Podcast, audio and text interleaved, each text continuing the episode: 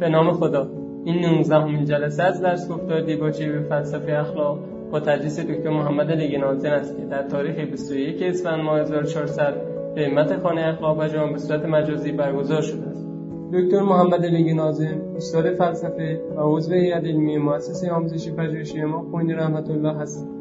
حوزه مطالعاتی و پژوهشی ایشان فلسفه اخلاق و فلسفه دین است. بسم الله الرحمن الرحیم. دفعه پیش درباره سمانتیک برای اصطلاحات اخلاقی که کنتکستوالست هست که متر محور هست در حقیقت. و امروز درباره ریالیسم اخلاقی می‌خوام صحبت بکنم. ریالیسم اخلاقی یه موضوع بسیار پیچیده هست. یه مقدار به خاطر اینکه خیلی مقاله پیدا می‌کنید که مثل اینکه نویسنده فرض می‌کند که ما همه می‌دونیم که این ریالیسم اخلاقی چی هست و بعد بحث می‌کنند در بارش ولی اگر دقت بیشتر بکنیم می‌بینیم که تصور مختلفی دارند درباره این ریالیسم اخلاقی در حقیقت. چی هست؟ ریالیسم اخلاقی در اصلش یه نظریه متافیزیکه. یعنی ریالیست ها دیدگاه های مختلفی دارند. یعنی آنها که میگند که ما ریالیست هستیم در اخلاق. دیدگاه های مختلفی دارند. که تقسیم بندیش می کنند به عنوان تقریرهای ریالیزم و بعضی از این دیدگاه ها در آینده انشالله دربارش صحبت می کنیم وقتی که می‌رسیم به نظریه های متافیزیکی درباره در در فرا اخلاق ولی امروز هدف ما هنوز توی سمانتیکه توی معناشناسیه پس ما می‌خوایم بفهمیم ریالیسم اخلاقی به عنوان یه دیدگاه درباره معناشناسی در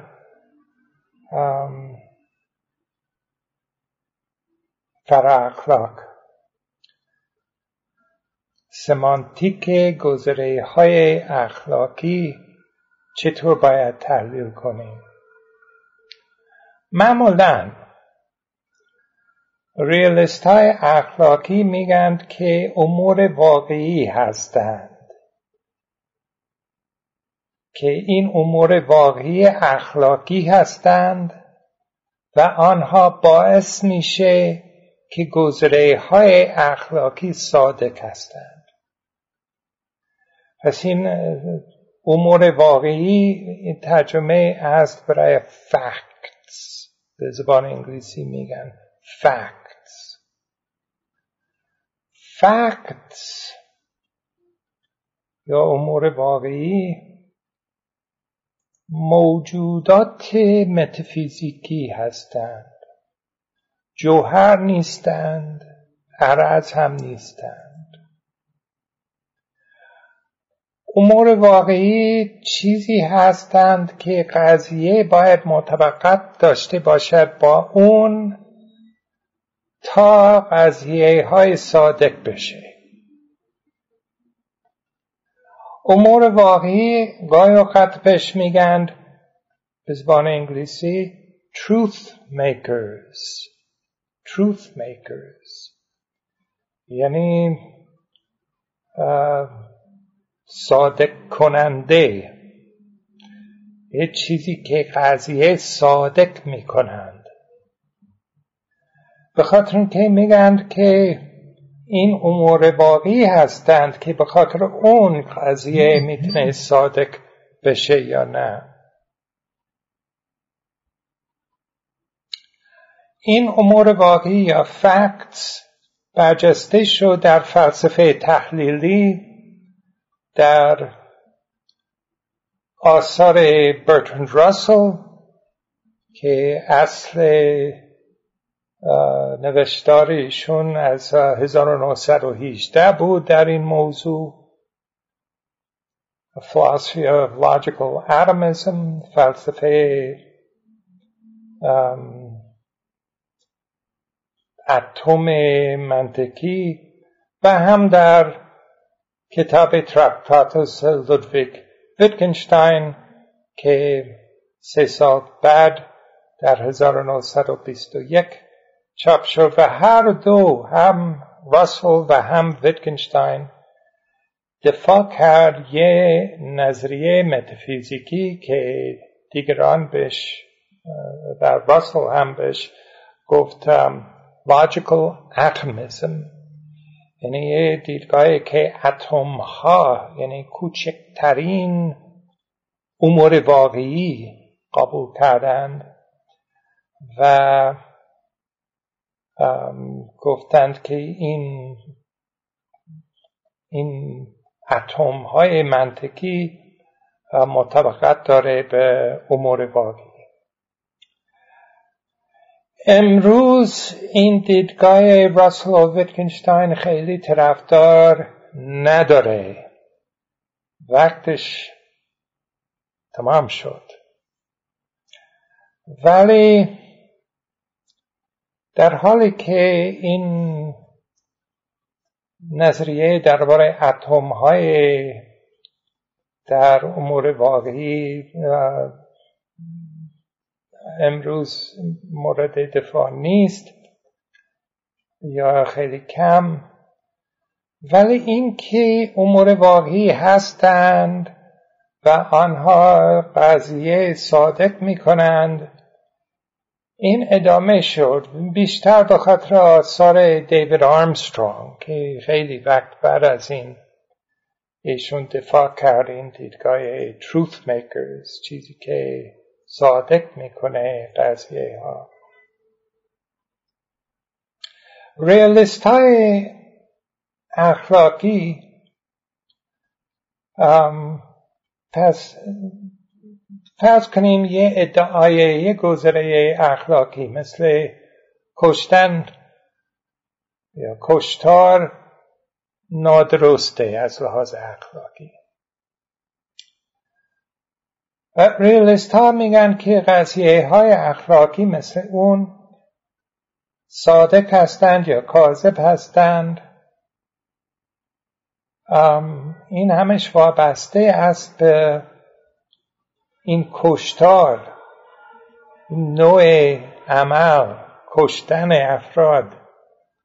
این همون ویژگی داره که نادرسته پس ریالیست های اخلاقی معمولا میگند که امور واقعی اخلاقی وجود داره و ویژگی ها برای ویژگی ها این ترجمه من از properties هست به زبان انگلیسی میگن properties.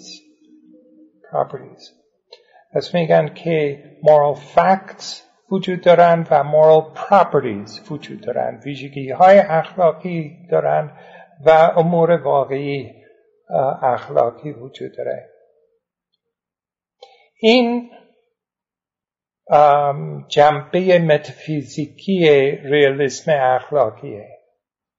بعضی از آنها که خلاف ریالیسم اخلاقی شک دارند درباره موجود موجودهای مثل امور واقعی یا ویژگی های اخلاقی چی هستن. بعضی اصلا شک دارن به خاطر اینکه اصلا امور واقعی قبول نمی کنند و ویژگی ها هم قبول نمی کنند بعضی مثلا سنتگرا هستند در فلسفه میگن که ما جوهر و عرض دارند. این امور واقعی اصلا چیز دیگه از قبول نمی کنیم و آنها مطابقت یه جوری دیگه توضیح میدن اگر صدق و کس می‌خواد بر اساس مطابقت قبول بکنه. ولی دیگران هستند که میگند که ما قبول می‌کنیم که امور واقعی وجود دارن ویژگی ها هم وجود داره ولی امور واقعی اخلاقی وجود ندارند ویژگی ها وجود دارند ولی ویژگی های اخلاقی وجود نداره. فقط ویژگی های طبیعی و امور واقعی طبیعی وجود دارند علاوه بر همچنین نوع ادعاهای متافیزیکی و اختلاف نظر درباره آنها ما هم باید نگاه کنیم به امورهای مطالب درباره نظریه معنا که درباره این ریالیست ها چی می‌گفتند ریالیست های اخلاقی معمولا استفاده می کنند این امور واقعی اخلاقی و ویژگی های اخلاقی که توی نظریه متافیزیکیش وجود داره. برای توصیف دادن یا بیان کردن معناهای گذره های اخلاقی و محمول های اخلاقی. و آنها نظریه های در معناشناسی میدند که به اصطلاح representationalist هستند. یعنی این نظریه ها میگند که ما معنا پیدا می‌کنیم وقتی که متوجه میشیم که این اصطلاح زبانی چه چیزهای نشون میدن توی خارج؟ می‌تونیم بگیم که نمودار گرایی. ریلست ها میگند که این گذره های اخلاقی متوجه میشند از گوینده که وارد هستند به زبان و اصطلاحات و این چیزها که متوجه میشند که این گذره های صادق هستند اگر و فقط اگر امور واقعی اخلاقی هستند که باعث میشه که این گذره های صادق هستند. گذره های اخلاقی ابراز می کنند قضیه های اخلاقی. قضیه های اخلاقی تشکیل میشه از تعبیرهای زبانی که در میان آنها محمول های اخلاقی هستند. مثل توی این مثال که دادیم که کشتار نادرسته این نادرسته این یه محمول اخلاقی است. این محمول های اخلاقی نشون میده ویژگی های اخلاقی. پس وقتی که یه محمول محمول اخلاقی مثل نادرست است وقتی که اینو استفاده می‌کنیم برای یه تعبیر دیگه X. کشتار. برای ساختن یه قضیه که ساختارش اینطوری هست که کشتار نادرسته. این محمول نادرسته. به شیوه صادق اطلاق می کنند به X به کشتار. اگر و فقط اگر. کشتار این ویژگی داره که نادرست است این محمول نادرست است نشون میده. نسبت به امور واقعی ریالیست های اخلاقی دو ادعا دارند. یه ادعای متافیزیکی دارند یه ادعای در معناشناسی. در متافیزیک میگند که امور واقعی اخلاقی وجود دارند. نسبت به ناشناسی میگند که این گذره های اخلاقی صادق هستند اگر و فقط اگر مطابقت دارند با امور واقعی اخلاقی. بعضی از فیلسوفان هر دو این ادعا قبول می‌کنند. یعنی هر دو درست هستند. و آنها اکثریت ریالیست های اخلاقی اینطوری فکر می‌کنند. ولی دیگران هستند که میگن که ما قبول می‌کنیم که امور واقعی اخلاقی وجود داره. ولی ما همون نظریه متوقت برای صدق قبول نمی کنیم پس قبول نمی کنیم که گذره های اخلاقی صادق هستند. فقط وقتی که مطابقت دارند به این امور واقعی اخلاقی. گاهی اوقات آنها مثلا ترجیح می کنند یه سمانتیک مثل آلن گیبرد که یه سمانتیک ابراز کننده که می‌گوید که معنای گذره های اخلاقی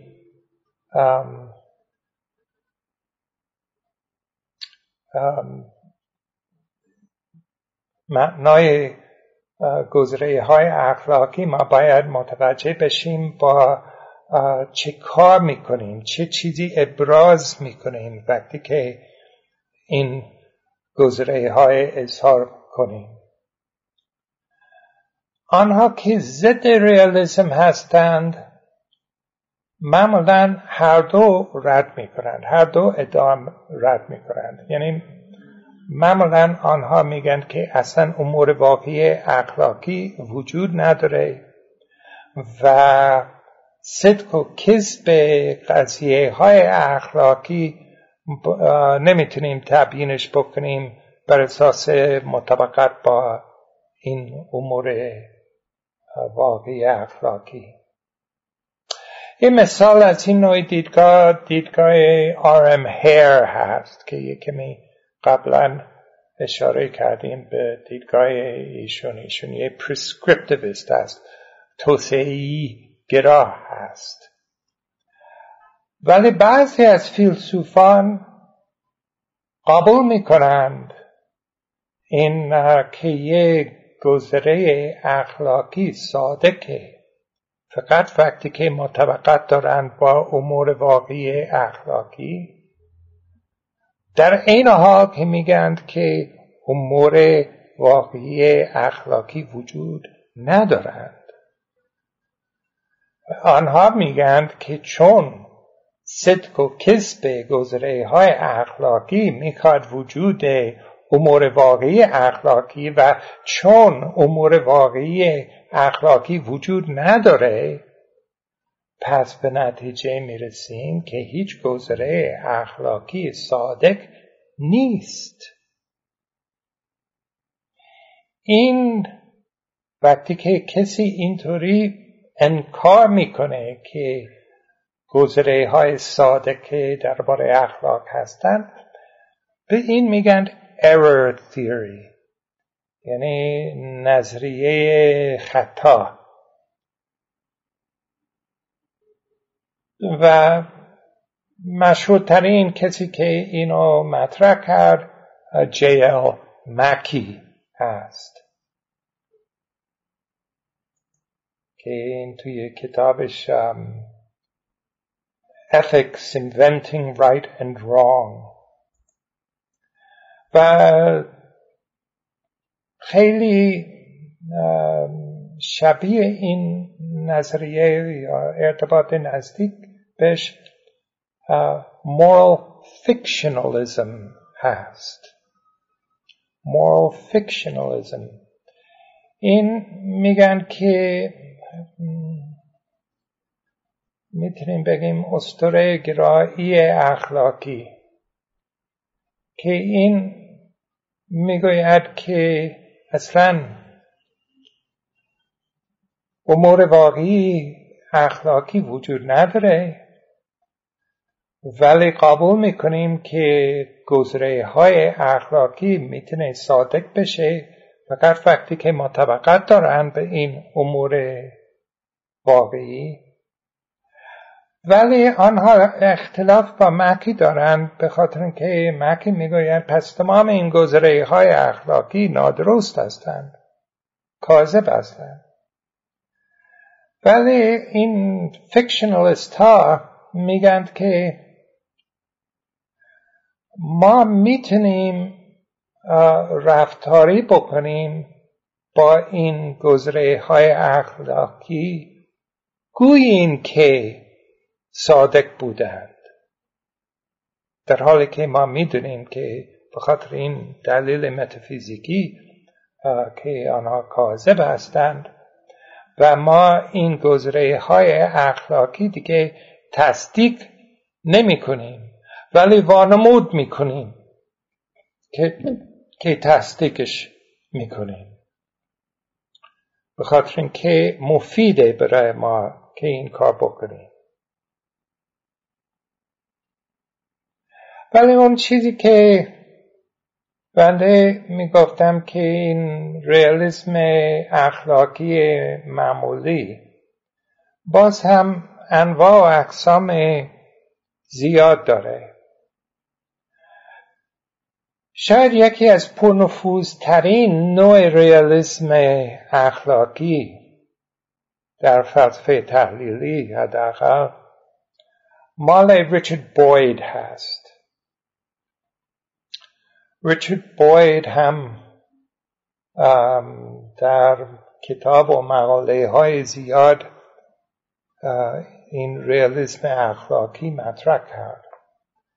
و نوع ریالیسم اخلاقی که ایشون دفاع می‌کنه گاهی اوقات بهش میگند کورنل ریالیسم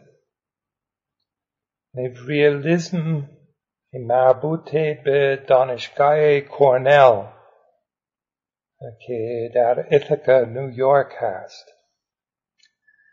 و اینا میگن کورنل ریالیزم به خاطر اینکه باید اونجا در دانشگاه کورنل سالها اونجا تدریس می‌کرد. و هم طرفدار این نوع ریالیزم هم پیدا شد در میان اساتید دیگه که اونجا تدریس کرد یا یه مدتی اونجا درس میخوندند مثل نیکلاس سترجن و دیوید برینک. اونجوری که باید تبیین می‌کنه ریالیسم اخلاقی این ابعاد مختلفی داره. هم در معناشناسی و هم در متافیزیک و هم در معرفت شناسی ولی اینجا من می‌خوام متمرکز بشیم در معناشناسی. موضوع ما الان معناشناسی اخلاق هست. پس ببینیم که باید چطور می‌خواد معنا پیدا بشه برای تعبیرهای اخلاقی. این نظریه که باید مطرح می‌کنه شروع میشه با سمانتیک که از سال کریپکی و هیلری پاتنم پیدا شد در دهه 1970 برای نوع طبیعی انواع طبیعی. و باید می‌گوید که محمول ها مثل نادرسته یا خوبه. این نوع محمول شبیه به محمول ها که توی علوم طبیعی پیدا میشه مثل آسیده یا چارچ مثبت داره. این محمول های اخلاقی و هم محمول های برای این امورهای در نظریه های درباره برق و شیمی نمی‌تونیم تعریفش بکنیم صرفا بر اساس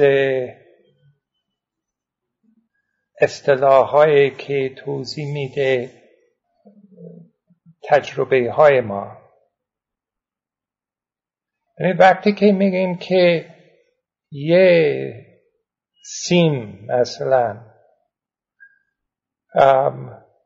منفی است یا مثبته این چیزی نیست که ما می‌تونیم فقط با نگاه کردن یا لمس کردن این سیم متوجه بشیم. پس این ریالیسم کورنلی به اصطلاح. میگن که آنها reductionism رد می‌کنه. خب reductionism چی است؟ این reductionism یه نوع قایقات ترجمهش می‌کنن تحویل گرایی. یعنی میگن که به جای این تعبیرهای که مورد توجه ما هست ما می‌تونیم چند تا تعبیرهای دیگه بیاریم که تعریف کنیم این تعبیرهایی که مورد توجه هستند و اینطوری تبیینش بکنیم. این ریالیست های کورنلی میگن که ما این کار نمی‌تونیم بکنیم. برای خیلی از محمول ها که پیدا میشه توی فیزیک و شیمی و علوم های طبیعی دیگه. و همینطور نمی‌تونیم این کار بکنیم برای اصطلاحات اخلاقی. وقتی که می‌خوایم معنای برای این تعبیرها پیدا بکنیم چه علمی یا چه اخلاقی ما باید پیدا کنیم که چه ویژگی ها باعث میشه که این تعبیرها استفاده می‌کنیم برای تقسیم بندی کردن چیزهایی که ما ازش تجربه می‌کنیم. این معناها اول تعیین میشه با یه اسم گذاری اولی. اصطلاح initial dubbing یا بپتیزم غسل تعمیر گاهی اوقات میگن. و بعدا میگیم که چیزهای دیگه اگر شبیه این الگوها مثلا می‌تونیم شروع بکنیم با یه باتری. یه باتری یه طرفش مثبت یه طرفش منفیه. پس میگیم که این منظور ما از منفی و مثبت همین چیزهایی که توی باتری هست. بعد نمونه های دیگه هم پیدا می‌کنیم و جمع می‌کنیم این نمونه ها و بگیم که یه نظریه درباره برق و مدارها و با این نظریه های توی فیزیک ما می‌تونیم بگیم که این منفی و مثبت چی هست؟ ولی صرفا بر اساس تجربه حسی اولی نیست. در دیدگاه بوید این مسئله خوب اخلاقی مفهوم خوب اخلاقی. اینا استفاده می‌کنیم این محمول خوب است. استفادهش می‌کنیم برای خوبی.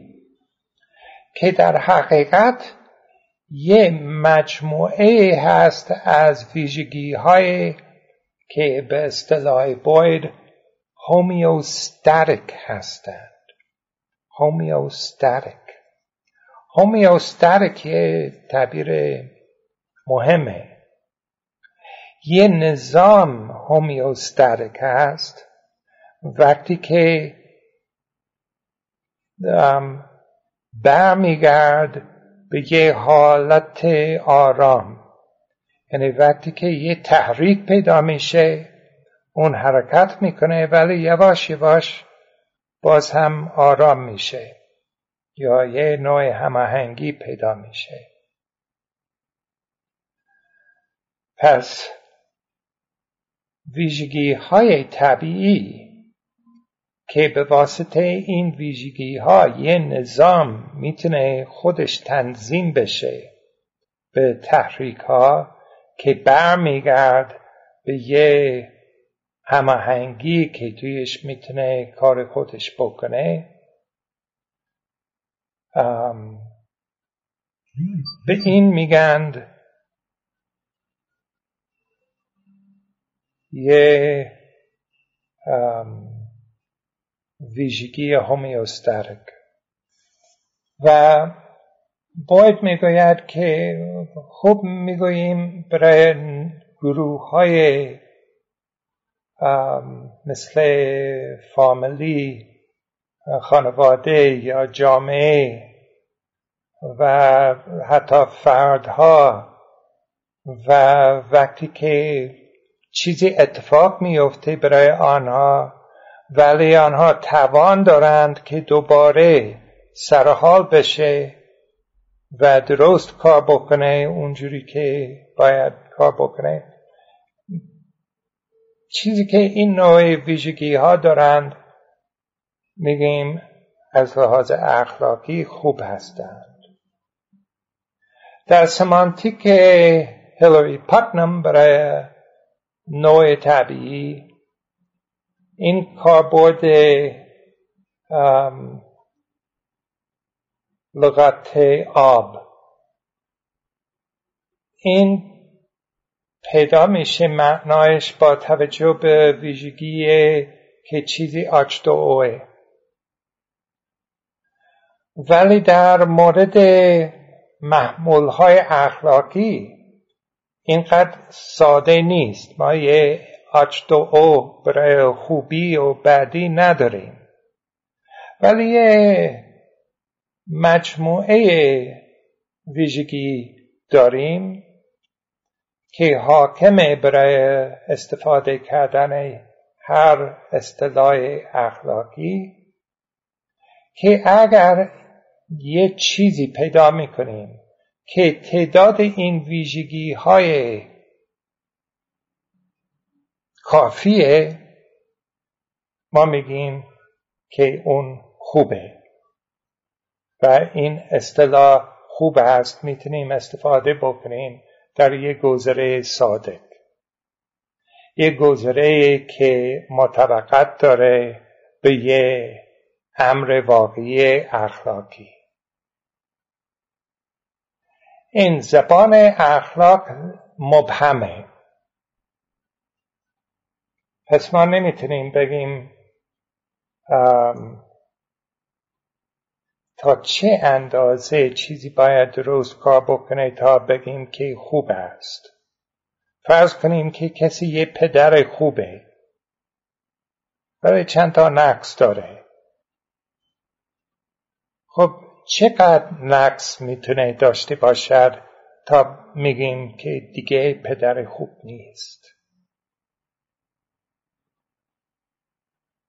این مبهمه. و ابهامش باید می‌گوید به خاطر اینکه این ویژگی هایی که تعیین می‌کنه معنای خوب است وقتی که استفادهش می‌کنیم برای پدر مشخص نیست. فقط یه مشت ویژگی ها داریم که وقتی که اندازه آنها کفایت می‌کنه مناسب هست. یکی از آنها خیلی به شدت منحرف نمیشه. در این صورت ما می‌تونیم بگیم که چیز خوب هست. یه فل یه سیاست یه ویژگی شخصی که کسی داره می‌تونه خوب بشه از لحاظ اخلاقی تا اندازه که آنها پرورش می‌کنه رسیدن به منافع یا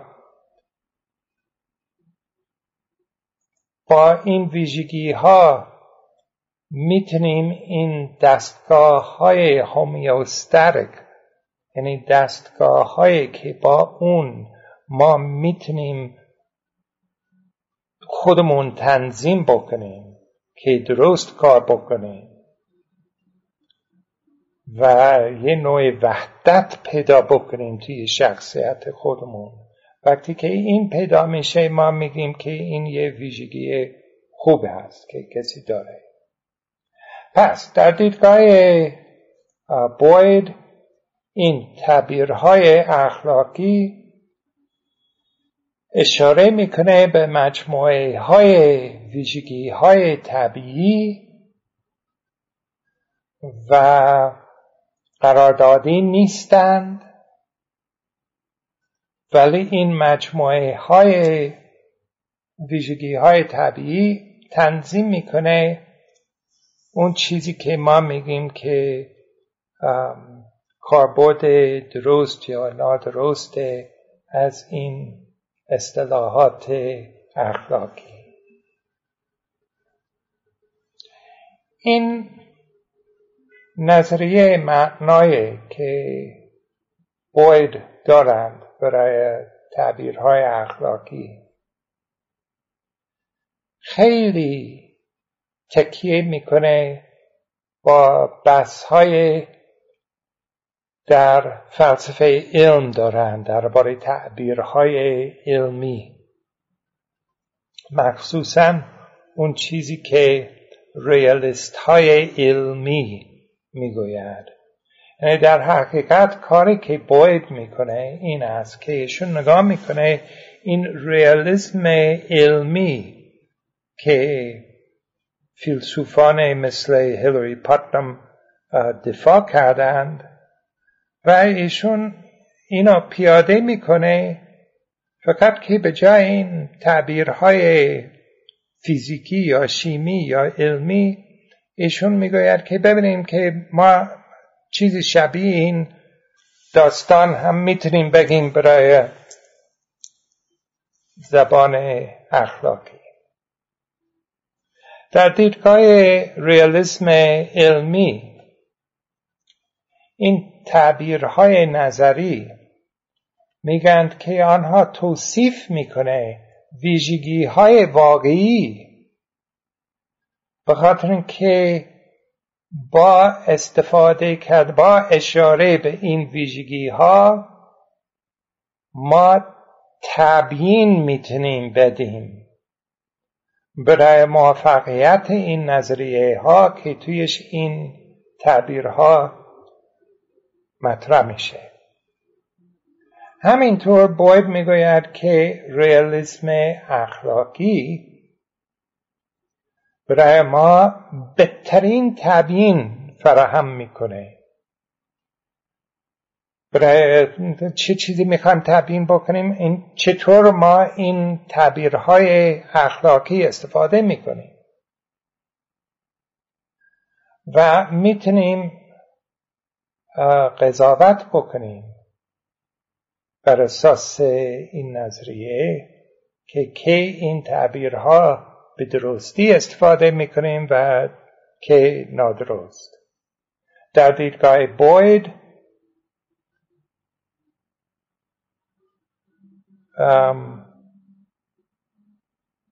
بله در دیدگاه بوید در حالی که تعبیرهای اخلاقی نمی‌تونیم تعریفش بکنیم یه جوری که برمیگرد همش که قبل تعریف هست با تعبیرهای غیر اخلاقی ولی یه نوع وابستگی هست.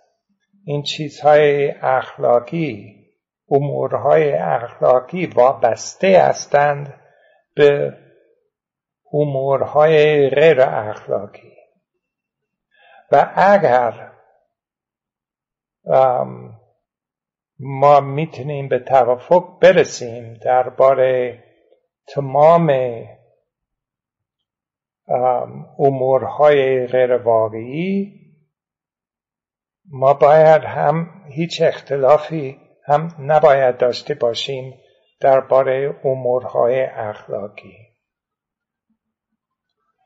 به این نوع وابستگی اوقات لغت supervenience استفاده می‌کنه.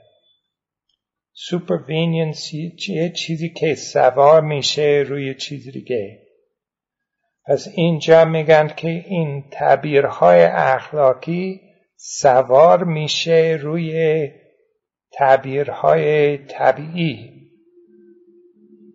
ولی نمی‌تونیم بگیم که عین هم هستند ولی وابستگی هست مثال دیگه که استفاده می‌کنند همیشه این است که وقتی که میگیم که یه نقاشی زیبا هست اگر یه نقاشی دیگه داریم که رنگهایش در هر جای عین همون هستند این هم باید زیبا بشه. در این حال که ما نمی‌تونیم تعریف بکنیم زیبایی بر اساس این رنگ ها کجا هستند.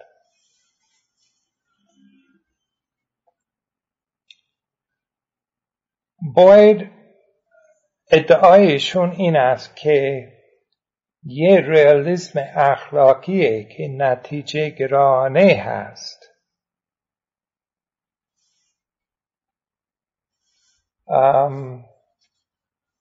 و هم هومیوستاتیک هست. این بهترین تبیین میده از این وابستگی حکمهای اخلاقی بر اساس حکمهای غیر اخلاقی. پس یه مثال یه سوالی هم هست درباره تفاوت این با کوهرنتیزم این سوال خوبه. این انسجام گرایی یعنی یه ارتباطی با انسجام گرایی داره. ولی صرفا این نیست. به خاطر اینکه توی انسجام گرایی میگن که ما دنبال یه شبکه هستیم که هیچ جای توی این شبکه پایه نیست. ولی باید هماهنگی پیدا بکنیم بین این اجزای این شبکه تا می‌تونیم یه چیز معتبر داشته باشیم.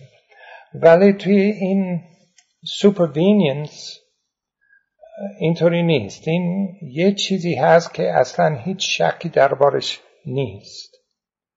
و این معمولا حساب می‌کنند که این ویژگی های طبیعی هستند.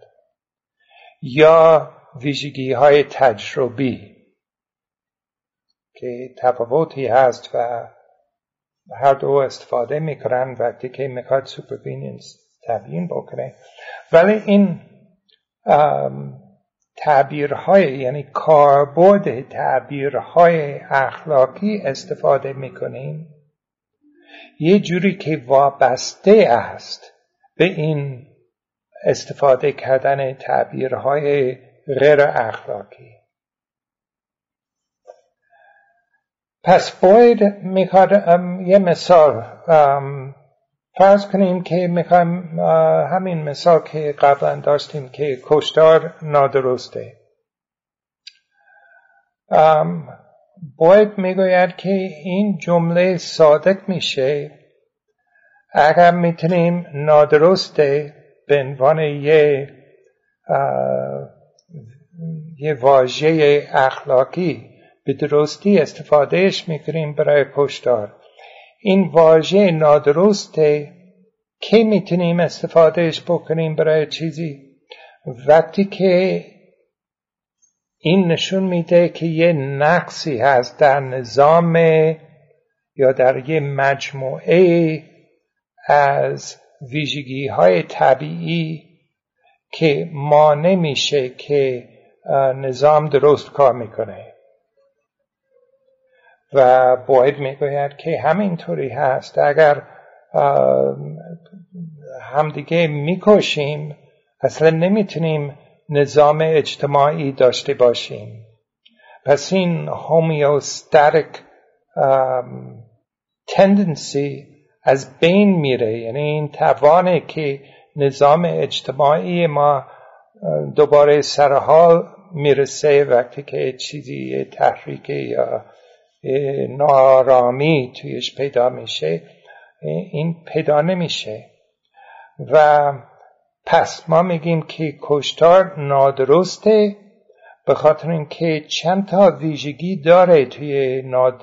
توی کشتار که باعث میشه که این مجموعه ویژگی طبیعی که لازم است تا یه نظام می‌تونه کارکرد درستش داشته باشد نداره. این متمرکز این باید متمرکز هست به مفهوم تبیین explanation. پس ما می‌تونیم یه جوری دیگه این کورنل ریالیزم بر اساس explanation بگیم.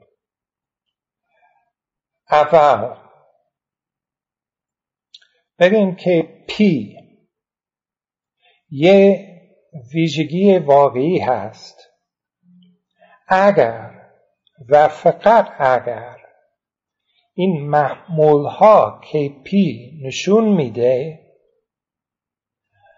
نقش اجتناب ناپذیر دارند در تبیین های تجربی ما. و محمول های که نشون میده ویژگی های اخلاقی آنها اجتناب ناپذیر هستند در بهترین تبیین های تجربه ما. بنابراین این ویژگی های اخلاقی ویژگی های واقعی هستند. این ریالیزم که بوید و سترجن و بعضی از دیگران دارند همینطوری هست. این ادعای که بوید داره درباره این ارزش تعبیرهای اخلاقی برای تبیین یعنی که باید می‌گوید که ما باید این ویژگی های اخلاقی و امور واقعی اخلاقی قبول بکنیم. اگر نه خیلی از ابعاد تجربه های ما ما نمی‌تونیم تبیین بکنیم. یک چالش ضد این ادعا آمد از گیلبرت هارمن. که گیلبرت هارمن هم مشهور به خاطر که همون استنتاج به بهترین تبیین ایشون خودش اکترا کرد این اصطلاح. این معرفت شناسی گیلبرت هارمن همش بر اساس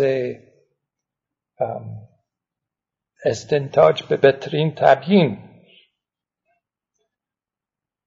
این استنتاج به بهترین تبیین یعنی چی؟ یعنی ما نگاه می‌کنیم تبیین های ما یه چیزی تجربه می‌کنیم. بعد ما می‌خوایم بدونیم که چرا این طوری هست یا چرا چیزی اتفاق افتاد اونجوری که هست. بعد ما نگاه می‌کنیم که چند تا دلیل که دیگران میارن برای اون. این اتفاق افتاد به خاطر این و این و اون. یکی دیگه چیزی دیگه می‌گوید. بعد ما ارزشیابی می‌کنیم. این تبیین های مختلف. بعد ما انتخاب می‌کنیم بهترین از این تبیین ها و بگیم که اون چیزی که باید وجود داشته باشد تا این بهترین تبیین صادق بشه اینو قبول بکنیم. ولی هارمن می‌گوید که فرض کنیم که چند تا گانگسترها اذیت می‌کنه یه گربه میسوزونش. یک کسی مشاهده گر اون یه باوری داره که این کاری که این گانگسترها کردند نادرسته از لحاظ اخلاقی.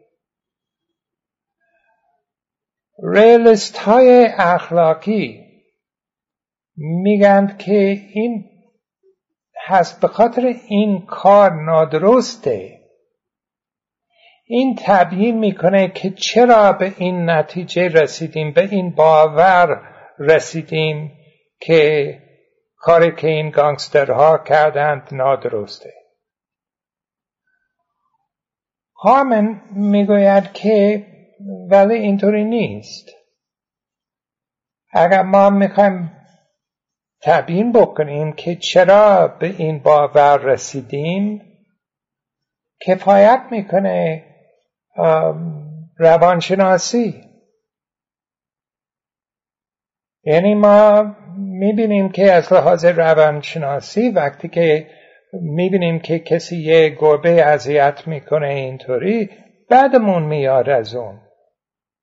ناراحت میشیم. اصلا لازم نیست که بحث بکنیم درباره امور واقعی و ویژگی های ریالیستی و مطابقت محمول و ویژگی و این چیزها. این کار فیلسوفان که وقت خالی دارند آمن می‌گوید که برای تبیین کردن باور ما که یک کاری نادرسته کفایت می‌کنه روانشناسی یا حداقل روانشناسی اجتماعی. ولی ریالیست ها جواب میده به هارمن و یکی از جواب هایی که قابل توجه هست از نیکولس سترجن هست. اون هم استاد بود در دانشگاه کورنل. سترجن در حقیقت می‌خواد بگوید که تبیین که هارمن قبول می‌کنه بر اساس روانشناسی باز هم یه تبیینی هست که تویش اشاره می‌کنیم به ویژگی های اخلاقی. پس ما نمی‌تونیم پرهیز کنیم از اشاره به ویژگی های اخلاقی وقتی که میپریم به روانشناسی که به خاطر اینکه توی خود این بحث درباره روانشناسی انسان این ویژگی های اشاره به ویژگی های اخلاقی پیدا میشه. ما نمی‌تونیم کاملا این روانشناسی این گانگسترها تبیین می‌کنیم. بدون اینکه بگیم که از لحاظ اخلاقی آنها پست هستند. و این روانشناسی از کسی که قضاوت می‌کنه کارهایش و می‌گوید که کار نادرسته. اینجا ما هم فرض می‌کنیم که این نوع پستی اخلاقی توی قاضی وجود نداره. یعنی وقتی که من میگم که این کاری که آنها کردند آنها یک گربه سوزوندند خیلی کار بد هست.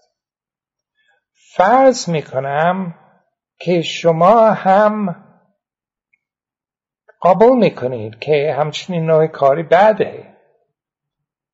اگر کسی یکی از این افرادی هستن کسی می‌گوید که خب گربه سوزوندم چی فرقی نداره این کاری بدی نیست.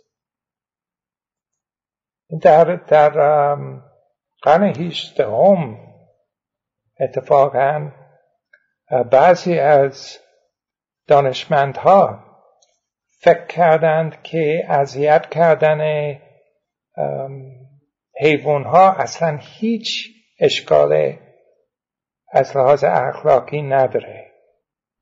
به خاطر اینکه گفتند که این حیوان ها روح ندارند. آنها حرکت و این چیزها می‌کنند ولی روح ندارند.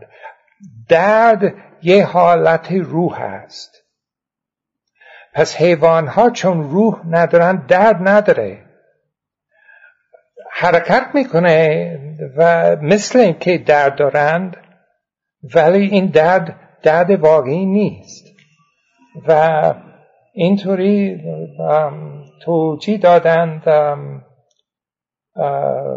vivisection که وقتی که گاهی اوقات برای کارهای علمی یه حیوان زنده پاره پاره کردند برای دیدن چطور اندامش کار می‌کردند و استاد به دانشجویان که اصلا بعدش میاد از دیدن همچنین نوع چیزی گفت که نه اون حیوان است روح نداره پس درد نداره. خب به هر حال وقتی که ما میگیم که این اذیت کردن یه حیوان کار بسیار بسیار زشته. ما فرض می‌کنیم که چندین اصول های درباره اخلاق مشترک داریم از اول. پس ما نمی‌تونیم بگیم که ما فقط می‌خوایم نادرستی یک کاری تبیین بکنیم.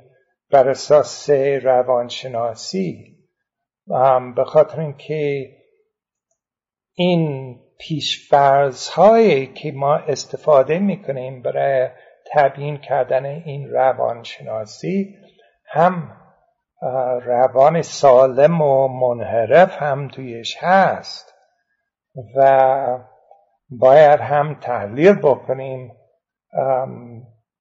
این حالت روانشناسی که خود مشاهدهگر داره وقتی که نگاه می‌کنند و همچنین نوع صحنه و فعالهایش.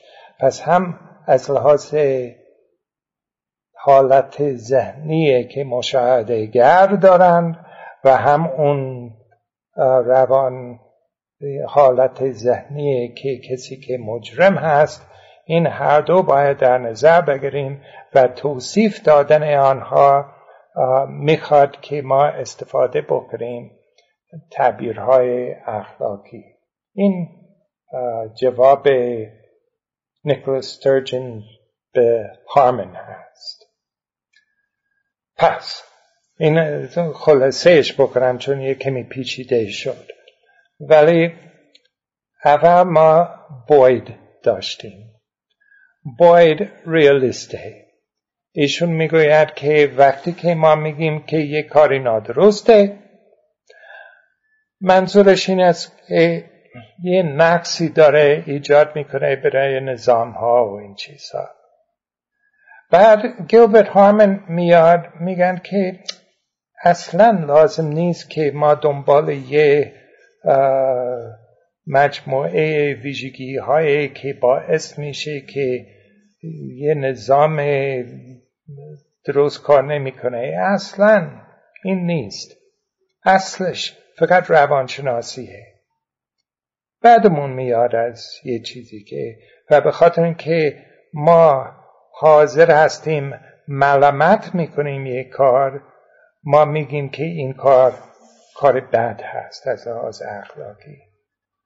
لازم نیست که بعدی و خوبی اشاره می‌کنه به یه ویژگی واقعی. خب این اشکال هارمن بود. بعد جواب استرجن این بود که گفت که خب ولی وقتی که شما می‌خواید این حالت روانشناسی استفاده بکنیم باز هم شما باید تعبیرهای اخلاقی استفاده بکنید. شما نمی‌تونید بگید که ما می‌تونیم تبیین بکنیم که چرا ما باور می‌کنیم که یک کاری نادرسته؟ صرفا با اشاره به ویژگی های طبیعی بدون هیچ اشاره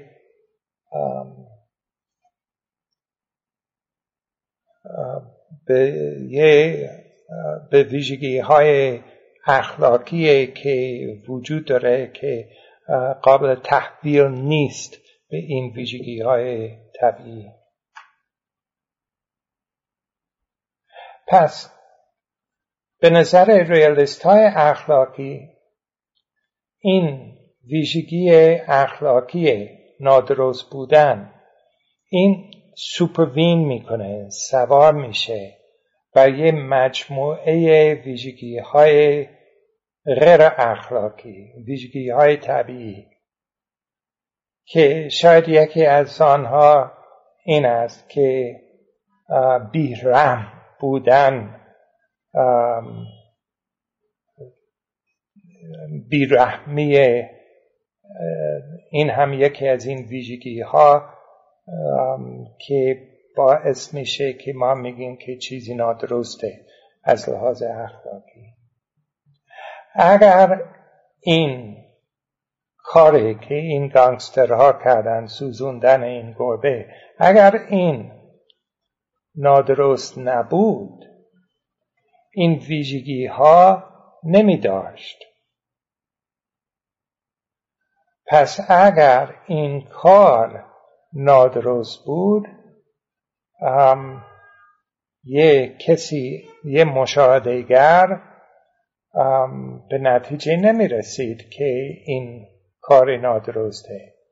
پس این حکم که کسی که مشاهدهگر میده نمی‌تونیم تبیین بکنیم بدون فرض که این کار که ایشون مشاهده کرد در حقیقت نادرست بود. و این بحث درباره نیاز برای اشاره به ویژگی های اخلاقی در بهترین تبیین های قضاوت های اخلاقی. این ادامه شد. سالها بعد از شروع شد در مقاله های بوید و هارمن و به نظر بنده ما به زودی به نتیجه نمی‌رسیم در این نزاع. یعنی هنوز بحث می‌کنه درباره این. ولی بحث خیلی جالبه و یک کتابی هست از کریستیان میلر که در سال 2003 چاپ شد که ایشون جمعوری می‌کنه. خود این بحث تا این 2003 الان نزدیک به ده سال بعد. بیشتر. 2003 الان نزدیک به 20 سال بعد. حتما بیشتر نوشته شد درباره اون ولی من پیگیری نکردم. ولی به هر حال این اختلاف نظر و مقاله ها که درباره این مسئله می نویسند آموزنده است. به خاطر اینکه نشون میده که چطور این مطلب ریالیسم اخلاقی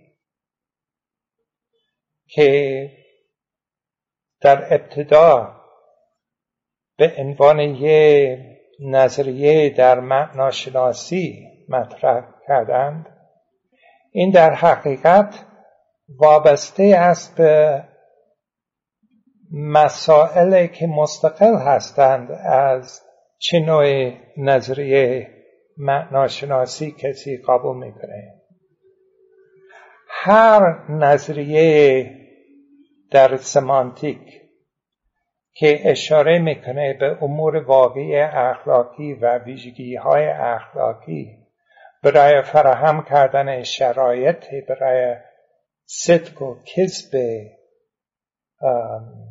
حکم های اخلاقی قضیه های اخلاقی باید توجیه بده. باوره که همچنین نوع امور واقعی و ویژگی های اخلاقی وجود داره. این ویژگی های اخلاقی و امور واقعی اخلاقی آنها موجوداتی که توی نظریه فلسفی پیدا میشه.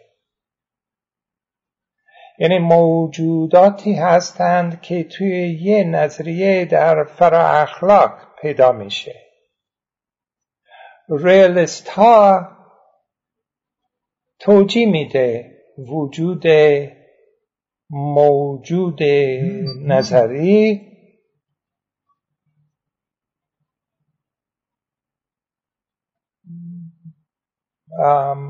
با اون چیزی که چارلز پرس که زندگیش از 1839 تا 1914 گفتند ابدکشن هست. و این همون چیزی که گیلبرت هارمن بهش گفت. استنتاج به بهترین تبیین البته بعضی از نویسنده ها میگن که نکته های لطیفی هست بین که اختلافی هست بین مفهومی که هارمن داشت و پرس داشت ولی خیلی شبیه هم هستند. این اصل فکر این است که ما موجه هستیم که باور کنیم که موجودات وجود دارند که باید فرض کنیم تا بهترین تبیین از یه پدیدار صادق بشه. ریالیست های کورنلی آنها گفتند که همین اصل استنتاج به بهترین تبیین این توجیه میده که ما قبول بکنیم که امور واقعی اخلاقی و ویژگی های اخلاقی واقعا وجود دارند. فیلسوفان هم خیلی اشکالات هم مطرح کردن درباره استنتاج به بهترین تبیین. نه فقط در بحث های درباره ریالیسم اخلاقی ولی هم در ریالیسم نظری به طور کلی. و بررسی این مطالب کسی میرسونه به رشته های معرفت شناسی و فلسفه علم. بحث های دیگه درباره مطالب در ناشناسی هم کسی میرسونه به رشته های دیگه. مثلا این سمانتیک ریالیسم اخلاقی که دربارش بحث کردیم اینجا امروز ما شروع کردیم با یه بحثی درباره نظریه صدق و کذب کذب بر اساس مطابقت یعنی گزره های صادق مطابقت داره به امور واقعی که این امور واقعی باعث میشه که این گزره های صادق هستند. ولی این نظریه مطابقت صدق هم مورد چالش شد و الان نظریه های که به اصطلاح حد اقلی هستند minimalist theories of truth خیلی رایج هستند خیلی طرفدار هستند. و این آنها که دیدگاه های حد اقلی دارند میگند که کفایت می‌کنه برای نظریه صدق اگر این کنونسیون تارسکی میگن تی کنونشن درسته یعنی بگیم که یه قضیه پی ساده که اگر و فقط اگر بر این قضیه تصدیق می‌کنیم پس مثال مشهور این است که این جمله که برف سپیده ساده که این جمله. اگر و فقط اگر برف سپیده پس مفهوم صدق مثل یه ابزاری هست که ما می‌تونیم ورداریم این علامت نقل قول که دور یه گذره هست. وقتی که میگیم که برف سپید است ساده که اگر و فقط اگر برف سپید است و طبق این ما می‌تونیم بگیم که معنای صدق یه گذره اخلاقی چی هست؟ وقتی که اینا استفاده می‌کنیم. یعنی پس اگر می‌خوام بگم که این کشتار نادرسته این ساده که که کشتار نادرسته اگر و فقط اگر کشتار نادرسته. تمام. و مردم می‌تونه اینو قبول بکنه که کشتار نادرسته. صرف نظر از اینکه آنها اعتقاد دارند که امور واقعی وجود دارند یا نه. و حتی آنها که شناختگرا نیستند می‌تونه اینو قبول بکنند. مثل کسی مثل آر ام هیر یا ای جی ایر آنها یا آیر اینجا میگن میگن که ما می‌تونیم این صدق این گذره های اخلاقی متوجه بشیم و یه تفسیر حداقلی میدیم بهش و اگر این کار می‌کنیم هنوز می‌تونیم اختلاف نظر داشته باشد درباره اینکه این ویژگی های وجود دارند یا وجود ندارند. ولی اون بس در متافیزیک بر اساس موضوع های غیر از سمانتیک میشه. یعنی ما می‌تونیم سمانتیک کاملا در چارچوب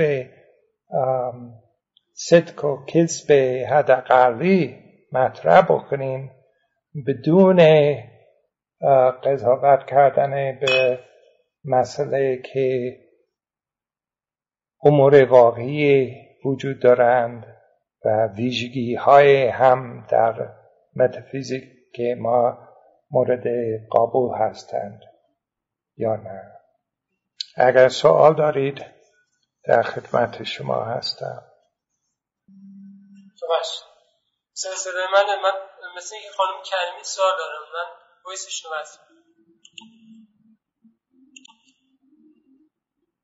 سلام استاد. خسته نباشید. زنده باشید. من وسط جلسم انتراب کردم. شما رو شوند استاد من می‌خوام ببینم که این درست متوجه شدم. نظریه بوید اینه که ما یه مثلا دبلیوانی داریم یه جهانی داریم که گزاره اخلاقی حالا مثلا می‌خوایم ببینیم چی هست. یعنی گزاره اخلاقی داریم از متافیزیکش سوال می‌کنیم. یعنی یه جهان فکر می‌کنم باید بگیم متافیزیکی برای گزاره اخلاقی. و یه تو داریم. یعنی یه جهان دیگه ای داریم که این جهان همون جهان فیزیکی هست یعنی یه فکتی اونجا باید ما ببینیم مثل مثلا اینکه همون سوزوندن گربه مثلا یا قتلی که مثلا شما میفرمایید. تو مثالتون. بعد ما بعد اینکه ببینیم که اون گزاره دبلیوانمون مثلا درست هست یا نه میایم سوپروینش می‌کنیم بعد این حالا این پروسه یا این رویداد یا این رخدادی که من در W2 دیدمش یعنی درسته استاد؟ درسته. درسته. فقط که یعنی اگر می‌خوایم با دقت بگیم که من فکر نمی کنم که باید قبول می‌کنه که دو تا جهان وجود داره اینجا. ولی خب ولی قبول می‌کنه که دو سطح توصیفات داریم.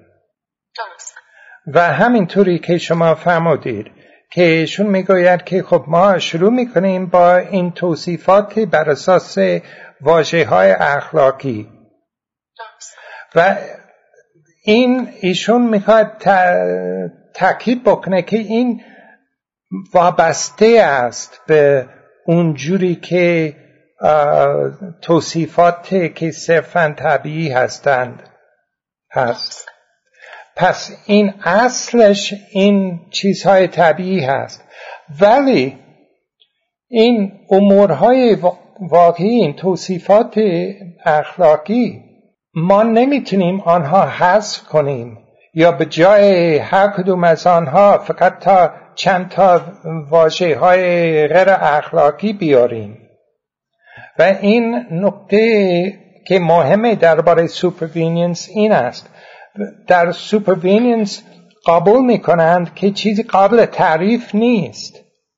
پس باید هم مثل جی ای مور هم قبول می‌کنه که ما نمی‌تونیم تعریف بکنیم خوب و بد اخلاقی بر اساس یه چیزی طبیعی.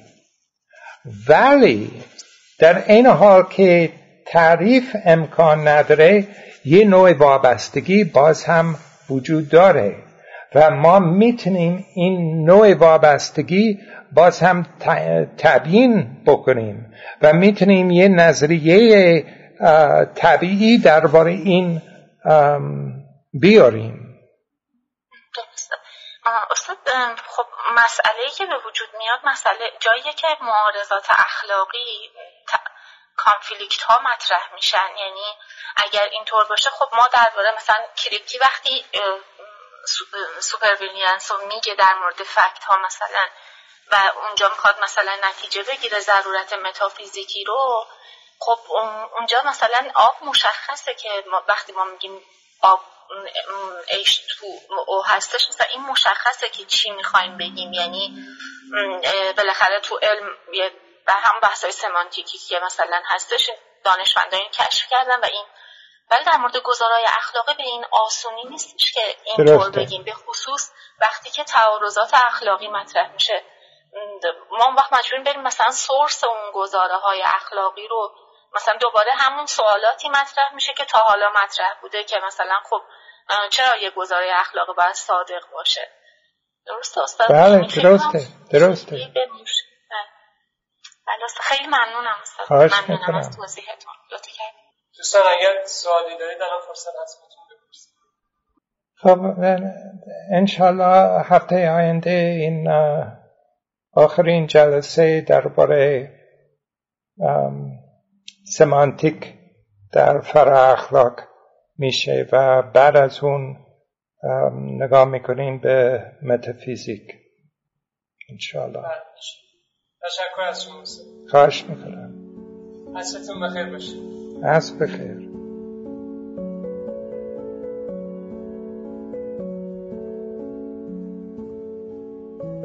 آنچه شنیدید فایل صوتی یکی دیگه از درس گفتارهای فلسفه اخلاق خانه اخلاق پژوهان جوان بود. مجموعه ما یک مجموعه غیر انتفاعی و مردم نهاده که از سال 94 تا به الان تلاش می‌کنه مباحث اخلاق رو در فضای نظری و عملی که تا حدودی کمرنگ شده هم تا اندازه احیا کنه و هم در قدم های بعدی رشد و اطلاع بده. سعی اون بر این بوده که منظرهای متفاوتی رو که در این مباحث وجود داره روایت کنیم. کارگاه ها، نشست ها و درس های اخلاق متعددی رو در شاخه های مختلفی مثل فرا اخلاق، اخلاق هنجاری، اخلاق کاربردی و اخلاق اسلامی به کمک اساتید خوب اون برگزار کردیم و به یاری خدا این روند ادامه خواهد داشت. اگر دوست داشتید با مجموعه ما آشنا بشید، آدرس سایت ما ethicshouse.ir هست. می‌تونید اسم مؤسسه یعنی خانه اخلاق پژوهان جوان را هم گوگل کنید. به اضافه اینکه می‌تونید ما رو در تلگرام، اینستاگرام، آپارات و سایر شبکه های اجتماعی با همین عبارت جستجو و پیدا کنید. رایگان بخشی در ساعت دانش از روز اول خط مشی مجموعه ما بوده و امیدواریم که با حمایت شما این روند ادامه پیدا کنه. اولین درخواست ما از شما اینه که اگر اشکالاتی دیدید چه در خود برنامه ها و چه در همین فایل های صوتی از کنارش رد نشید و حتما به ما منتقل کنید تا اصلاحش کنید. اگر حس می‌کنید سرفصلی در حوزه اخلاق هست که لازم به اون پرداخته بشه حتما ما رو در جریان بگذارید. این کار رو می‌تونید از طریق ادمین کانال تلگرام ایمیل ما به نشانی ethicshouse@gmail.com یا لینک های دیگه ارتباطی که در سایت ما هست انجام بدید. همچنین از طریق لینک حمایت مالی در سایت خانه اخلاق می‌تونید پشتیبان ادامه یافتن این مسیر باشید. ممنون از محبت شما و خدا نگهدار.